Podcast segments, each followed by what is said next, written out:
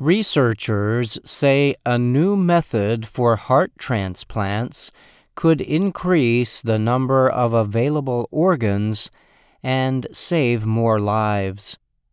Currently, most transplanted hearts come from donors who have been declared brain dead.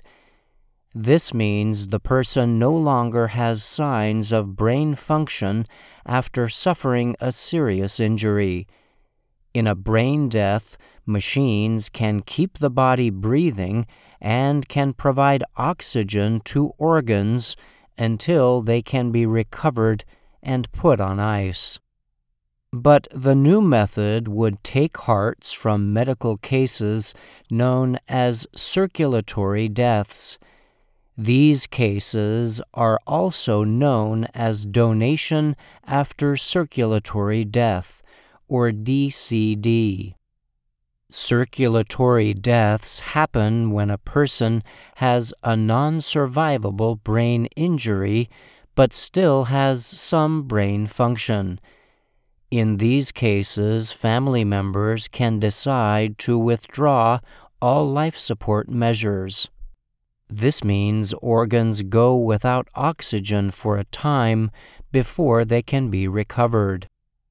Currently, kidneys and some other organs are taken from people suffering circulatory deaths.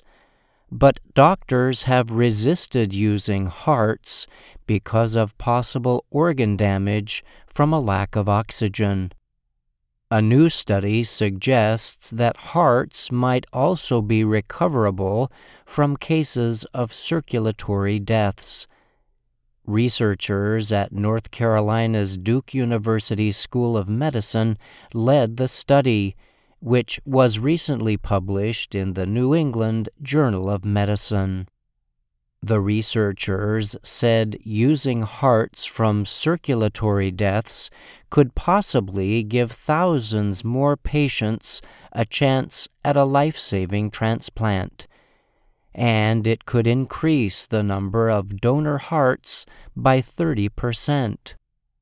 Honestly, if we could snap our fingers and just get people to use this, I think it probably would go up even more than that.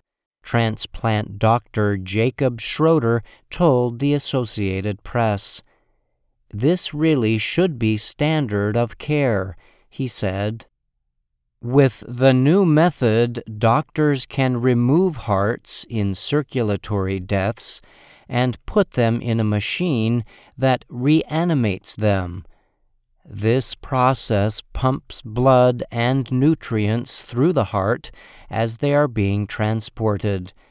The organs can also be tested to make sure they are effectively functioning before they are transplanted.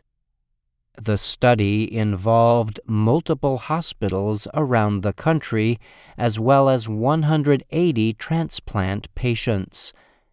Half the patients received DCD hearts, and half were given hearts from brain dead donors that were transported on ice. Survival rates six months later were about the same 94% for recipients of cardiac death donations, and 90% for those who got the usual hearts, the researchers reported.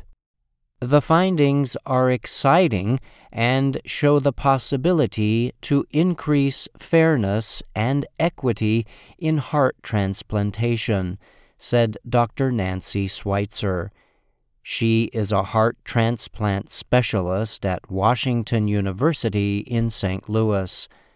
Sweitzer, who was not part of the study, said she thinks the new method will permit more people with heart failure to receive life saving treatment. In the U.S. last year, 4,111 heart transplants were performed while this was a record number, it is not nearly enough to meet the need. Hundreds of thousands of people suffer from advanced heart failure, but many are never offered a transplant. Still others die waiting for one. I'm Bryan Lynn.